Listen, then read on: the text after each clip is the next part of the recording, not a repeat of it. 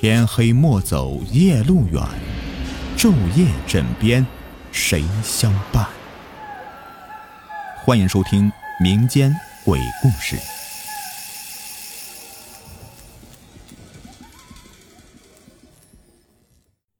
深夜吉他声。小智从小就对音乐特别感兴趣，直到长大以后出社会，对音乐的追求还是有增无减。家里有五个小孩的家庭，生活不富裕，但也勉强可以保持正常生活，填饱肚子。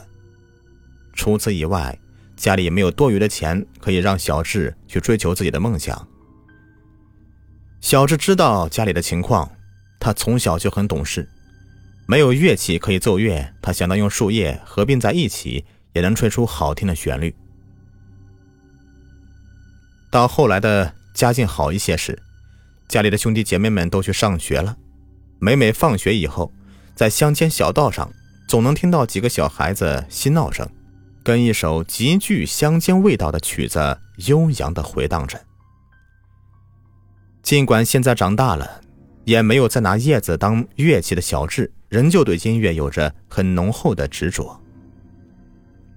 每个月他都会把工资分为三份，一份自己的，一份是给家里的父母亲，最后一份是准备给自己买一支心仪的很久的吉他。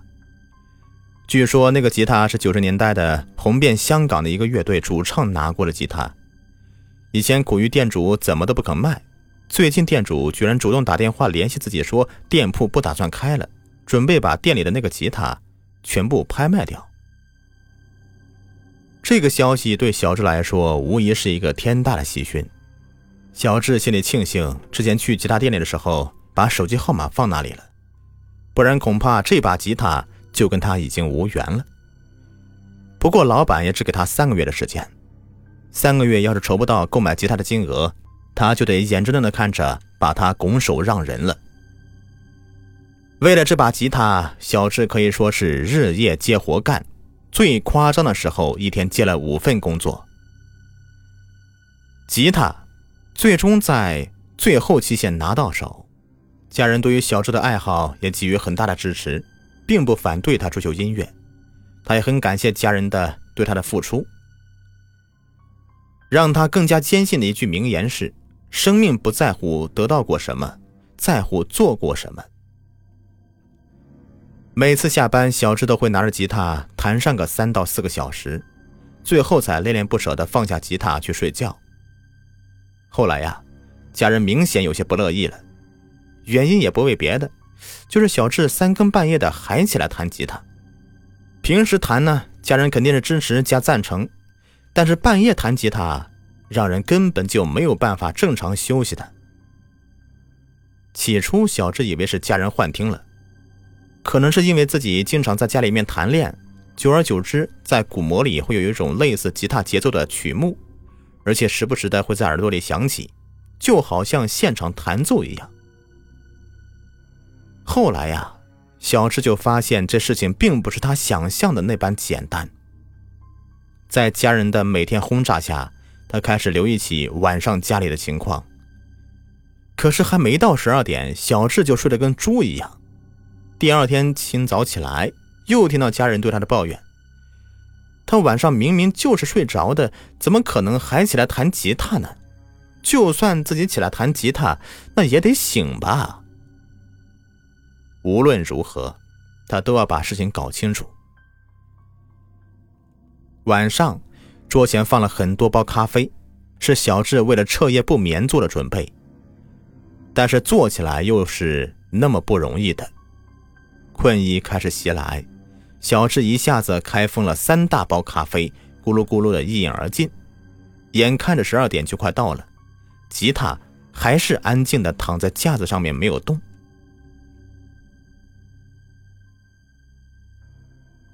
哥，我要杀了你！第二天。就见到小智的妹妹金安安顶着两个超重的黑眼圈，把睡得正熟的小智从床位上给拉起来，劈头盖脸就一顿臭骂。怎么了？小智挠挠头发，睡意朦胧的望着眼前火冒三丈的妹妹：“你干的好事儿，你还让不让人活了？”金安安指了指自己的黑眼圈，再三警告小智：如果晚上再听到有吉他声的话，他会让吉他当场截肢。说完就愤愤地走开了。小智这次才一拍脑袋，怎么自己又睡过去了呢？咖啡包也没少放啊。他望着满桌子的咖啡空包，会不会是过期了呢？还是不认输。他从朋友那里面借来了几个微型摄像头，并放在房间的每个角落，几乎整个房间的三百六十度无死角的拍摄。这一下子绝对可以知道问题到底出在哪里了。当天晚上，小智跟平时一样，一下班便跑到房子里弹起吉他。到了快休息时分，他按下一个总键，所有的微型摄像头全部启动。这么一来，就算他睡了，明天看看也能知道为什么晚上会无端端的有吉他弹琴的了。果然没错，小智永远都摆脱不了“猪神”的称号。一躺到床上，不到十分钟就睡得比猪还要香了。早上抱怨声四起，这么一个喧闹的叫醒方式，小智已经习惯了。不过，现在有一个更大的事情等他去探索呢。小智开启了朋友给的微信摄像头的视频，原本画面好好的，播放的也十分的正常。看完几分钟以后，小智就开始要喊投降了。像他这个钉法，恐怕再给自己一天时间，那也看不成啊，看不完成啊。然而。也就在小智抱怨的同时，他朋友好像发现什么新大陆一样，倒是在沙发休息的小智也跑到跟前，那画面着实让他吓了一跳。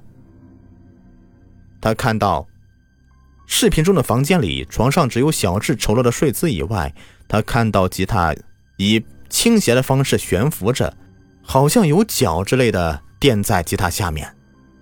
这时候。视频里面传出了一首首动听的旋律，正是小智梦寐以求想练成的曲目。而原本只是扶着的吉他下方，若隐若现的有个人坐在椅子上，越来越清晰，那是一个男人。以身躯跟体型来看，小智确定了大概是三十岁左右的男子。他不知道这个男子是以什么方法出现的，而他白色的身影也发生变化。慢慢的变淡了，直到消失。小智不知道他的曲子想表达什么，但是他知道，他的吉他弹奏的充满的是对理想的憧憬，对现实的无奈。一声声如电流冲击着他，似乎是在告诉他，是时候选择自己该走的路了。对于这个无缘的吉他声的由来，他好像没有什么反应。似乎看不到他一丝害怕，反倒是给他带来的是更多的对自己未来负责的态度。回到家以后，他抱着吉他坐了一晚上。很奇怪，那天他并没有像往日一样睡着。那一夜，吉他声再也没有响起过。家人都睡得很甜，小智视吉他如宝一样的抚摸着。左手上正握着一张写有吉他比赛的宣传单，那一刻他明白，他要的不是其他的，而是永远在音乐的道路上坚持下去。好，故事已播完，感谢收听，喜欢听我讲故事，别忘了点击订阅、收藏，还有关注我，下期再见，拜拜。